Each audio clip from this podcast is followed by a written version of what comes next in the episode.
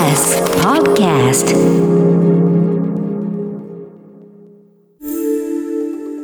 Screenless Media Lab Weekly Report.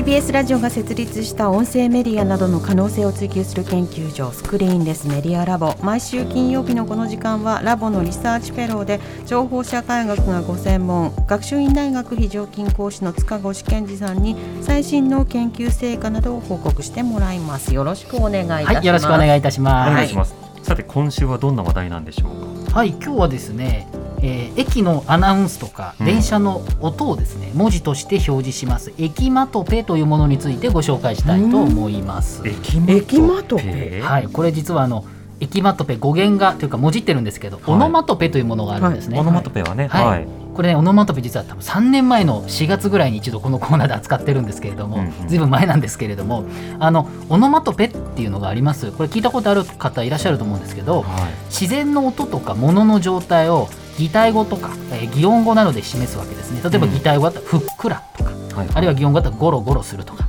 で他にも例えば痛み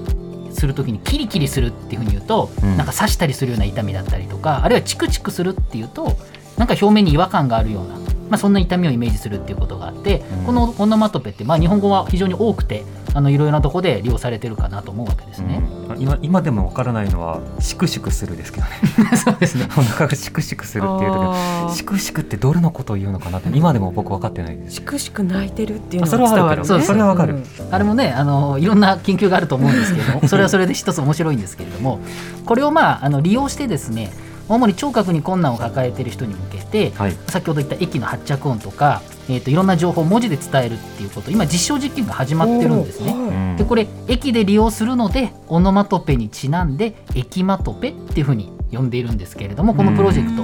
えー富士通と JR 東日本大日本印刷が手を組んでいて、えー今年の6月15日から12月14日まで結構長いんですけれどもはい。この期間、えー JR 上野駅12番線のホームえー山手線と,、えーと京浜東北線ですね、えーここが通っているところのホームに設置されているものなんですね。うん。でどんなものかっていうと、まあ、ちょっと見ていただきたい皆さんもあの調べていただくと「駅マトペ」って全部カタカナで入れるとすぐ出てくると思うんですけれども、はい。とまあ、いくつかあるみたいなんですけれども基本的にはですねあの自動販売機の上にはいディスプレイがあって、うんうんうんでそこであのいろんなものが表示されるっていうようなものもあるし、はい。あの別の場所ではですねもうちょっと大きめのディスプレイがあるところもあるんですね。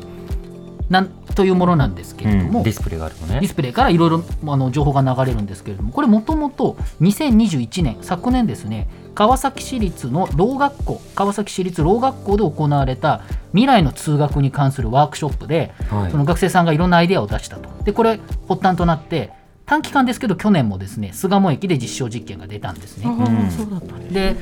これあのどんなものなのかと言いますと、まあ、あの先ほど申し上げたようにこう電車に関するいろんなあの音がですね収集分析されて必要な情報がそのホームに設置されている自動販売機の上えーのようなディスプレイから流れるというものなんですね。うん別のところでちょっと大きなディスプレイもあるんですけれども今ちょっとだけ見ていただいてるんですけれども、はい。あの文字でですねヒューンとかガタンゴトンとかそのいわゆる電車がもう来てるっていう音を、えっと、出しているうんうんものなんですね。こうやってキューとかってなんか音がブレーキの音で。文字に出てるんですね。うんキンコンカンコンとか出ているっていうものなんですけれども。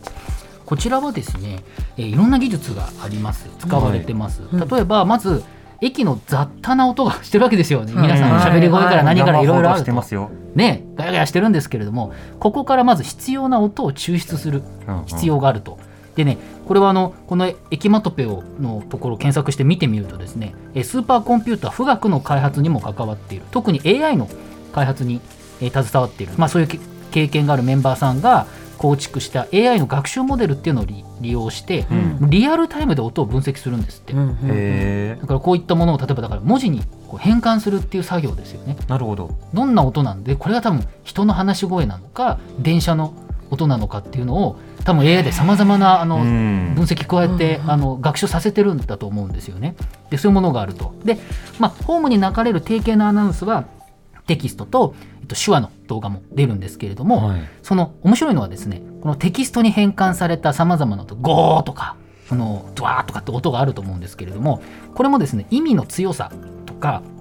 いろんな状況にフォントが自動で動くんですよね、まあ、これは大日本印刷の感情表現フォントシステムっていうのを使ってるんですけれども、はいはい、まあ漫画のねあのセリフみたいなとかセリフというか後ろに書かれてる背景擬音みたいな書き方でねそうですね。表現されてますよね。そうなんです。あのこう見ていただくと分かるんですけれども、まあ、そうアニメーションが入っていてですね、うん。うんこうピョーとかちょっと動いたりとか、大きくなったりとかフォントもあの一応ではなくてうん。いろいろ変わるので、あこんな感じで変わってるっていうのがなんとなく分かるようになっているとはい。いうものなんですね。はいはい。で実際こちら、まあ、いろいろ評判を呼んでるそうなんですけれども、えっと、イラストレーターの浜田好美さんという方。この方あのイラストレーターで両耳があの困難があるということなんですけれども、うん。この方がツイッターでですね、まあ、実際にエキマトペ現地で見てきたっていうことを体験談をまさにイラストで あのツイッターで報告されてるんですけれども、え浜田さんによる浜田さんによるとですねあのこちら非常になんていうかあの、えーどういう音がどういうタイミングで鳴っているかっていうことが、ほぼリアルタイムで理解できると。からこれキュッて止まるとか、うん。ガタンとかなんか音が鳴ってドアが開くっていうのも全部文字でなんかフォントがいろいろ動いているのでそこがわかるしあと音のスピード感とかうん。リズムとか音質っていうのが視覚視覚化されているので、まあ、非常に良かったというふうにも、まあ、書かれているわけなんですね。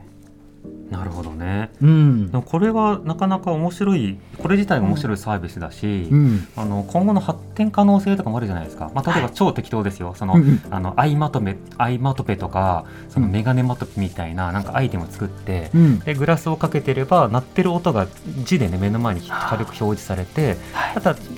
聴覚にはあの困難があるけどどんな音が鳴ってるかを視覚で、その字で教えてくれたりすれば、それでなんかコミュニケーション取りやすくなったりもしますもんね。そうですねこれねあの実はまあ浜田さんも、はい。あの似たようなことをおっしゃってて、はいはい。例えばこのホログラムとか AR でうん。その音が見えたらいいと、うん例えば、まあ、メガネはもうちょっと技術的に少し時間かかるけどはい。例えば AR、うつまりスマホをかざして歩いていけば、うんうん。まあ、そこに音がこうスマホの画面上にはいろいろ出てくるとか、うん。もうちょっといけばホログラムでいろんな音が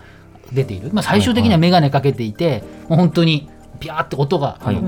文字としてバッと出てくればどんなことが起きてるっていうことがまあ理解できるということもありますようね。ん。あるいはそのディスプレイあの電車がこう開くとこありますよね。電車が開く、あのなんかこう場所があって。でそこにまあディスプレイをくっつけちゃって、まあ、そこに音を出せば。ホームドアそうですね、ホームドアなんか長いこうドアねあのガラス張りというか透明なアクリル板みたいなやつがあって、はい。まああそこはいつかね有機 LED とか液晶とか何かでね、投影できるような場所になればあのクシューってなってるそうそうそう。音の様とかそこに情報出たりとか、うん。そうね何でもかんでもね便利だね。そう、ね広告にばかり使うんじゃなそうそう、広告もいいけどそこにもいっぱい出せるでしょうし、うん。でそう考えるとあのまず、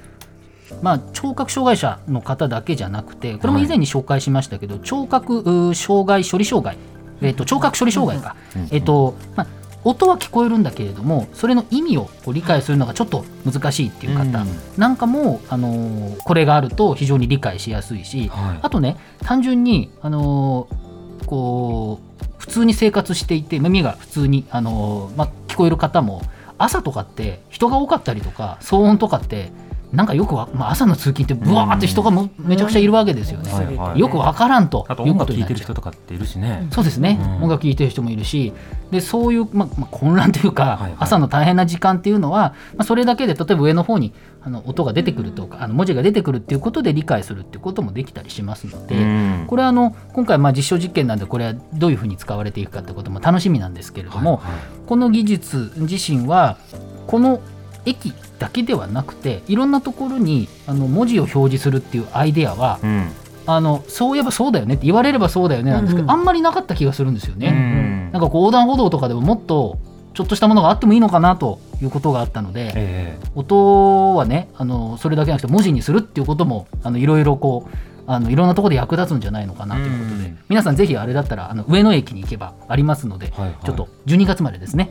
えー見ていたらいかがかなというふうに思いますね。ねはい少年ジャンプ展とかとは相性が良さそうですね。あそうですね、うんゴゴゴゴゴとか漫画のドーンとかそうそうそうそうそれでも使えると思います。いろんなアイデアが出てきますね。塚越さんの今日の報告はインターネットのメディアプラットフォームノートでより詳しく読むことできます放送終了後に番組サイトにリンクアップしますのでご一読ください塚越さんありがとうございましたありがとうございました来週もよろしくお願いします、スクリーンレスメディアラボウィークリーリポートでした TBS ラジ TBS Radio オ荻上チキ荻上チキセッション